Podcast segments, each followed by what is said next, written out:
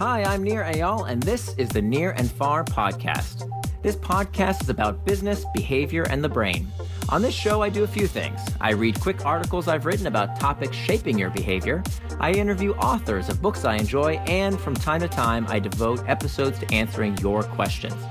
If you want to ask me a question, visit the podcast page on iTunes, go to ratings and reviews, and ask me a question by leaving a review. I promise to read it and possibly include your question in a future episode, so please ask me anything. Now, enjoy the episode, and for more, you can always visit me at nirandfar.com.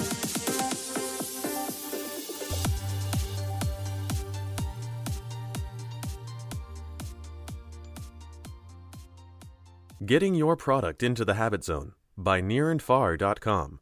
Written by Nir Eyal.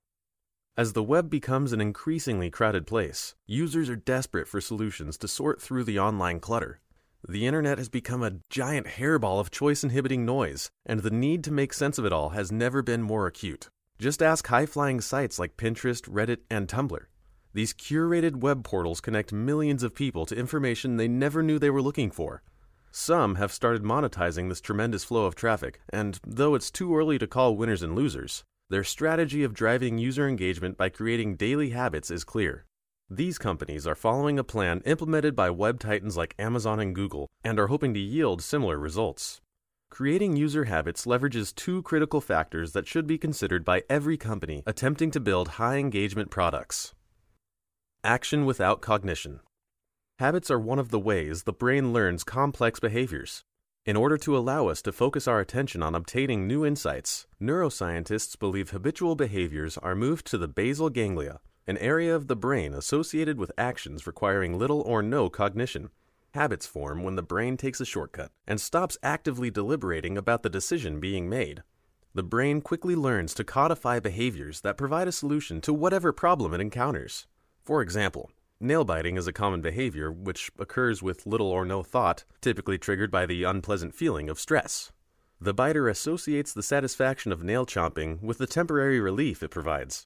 As any habitual nail biter knows, the conditioned response is extremely difficult to break. Like nail biting, many of the decisions we make in our daily lives are made simply because that's the way we found satisfaction in the past. The brain automatically deduces that if the decision was a good one yesterday, then it's a safe bet again today. The Mind Monopoly. In a recent study at the University College London, researchers followed participants as they attempted to form a habit of flossing their teeth. As one of its findings, the study concluded that the more frequently the new behavior occurred, the stronger the habit. Like flossing, frequent engagement with a website or app increases the likelihood of forming new habits. Google Search provides an example of a service built upon a frequent behavior creating users' habits. If you're skeptical that Google is habit forming, just try using Bing. In a head to head comparison of the efficacy of an incognito search, the products are nearly identical. Even if the geniuses at Google have in fact perfected a faster algorithm, the time saved is imperceptible to everyone but robots and Mr. Spock. Milliseconds matter, but they don't hook users. Instead, habits are what keep users loyal. If a user is familiar with the Google interface, switching to Bing requires cognitive effort. Though many aspects of Bing are identical to Google, even a slight change in pixel placement forces the would be convert to learn something new. Adapting to the differences in the Bing interface is what actually slows the user down and makes Bing feel inferior. Internet searches occur so frequently that Google is able to cement its tool as the one and only solution in the habitual user's mind. Users no longer need to think about whether or not to use Google, they just do. Whenever the company can identify the user, it improves search results based on past behaviors. The more the product is used, the better the algorithm gets, and thus, the more it is used. The result is a virtuous cycle of habit driven behavior resulting in total market domination. Habits as strategy. But sometimes a behavior does not occur as frequently as flossing or Googling, and yet becomes a habit. For an infrequent action to become a habit, the user must perceive a high degree of utility, either from gaining pleasure or avoiding pain. Take Amazon as an example.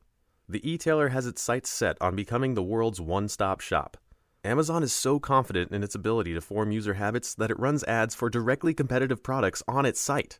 Customers often see the item they are about to buy listed at a cheaper price and regularly click away to transact elsewhere. To some, this sounds like a formula for financial suicide, But to Amazon, it's a shrewd business strategy. Not only does Amazon make money from the ads it runs from competing businesses, but it also utilizes other people's marketing dollars to form a habit in the shopper's mind. Amazon seeks to become the solution to a frequently occurring pain point the customer's needs to find the item they're looking for at the best possible price. By addressing the shopper's price concerns, Amazon earns loyalty even if it doesn't make the sale. The tactic is backed by a 2003 study by Trifts and Häubl, which demonstrated that consumers' preference for an online retailer increases when they are offered competitive price information. The technique has also been used by Progressive to drive over $15 billion of annual insurance sales, up from just $3.4 billion before the tactic was implemented. By allowing users to comparison shop from within its site, Amazon provides tremendous perceived utility to its users. Though shopping on Amazon may not occur as frequently as searching on Google, the company solidifies its place as the default solution to customers' purchasing needs with each successful transaction. In the zone. Companies can begin to determine their product's potential for creating user habits by plotting two factors frequency, how often the behavior occurs, and perceived utility, how rewarding the behavior is in the eyes of the user. The habit zone, as I call it, is where an action occurs with enough frequency and perceived utility for it to become the default behavior. Established companies like Google and Amazon, along with new entrants like Pinterest and Reddit, succeed by creating user habits. They help people find what they are looking for amid the ever increasing online clutter. In return, users reward them with engagement and loyalty, turning to them as their go to solutions in their respective category. When a habit is formed, the script for what to do next is written, making the behavior more likely to occur in the future. These companies leverage habits to earn their places in users' lives and minds. Disclosure I own shares of Amazon.com Incorporated.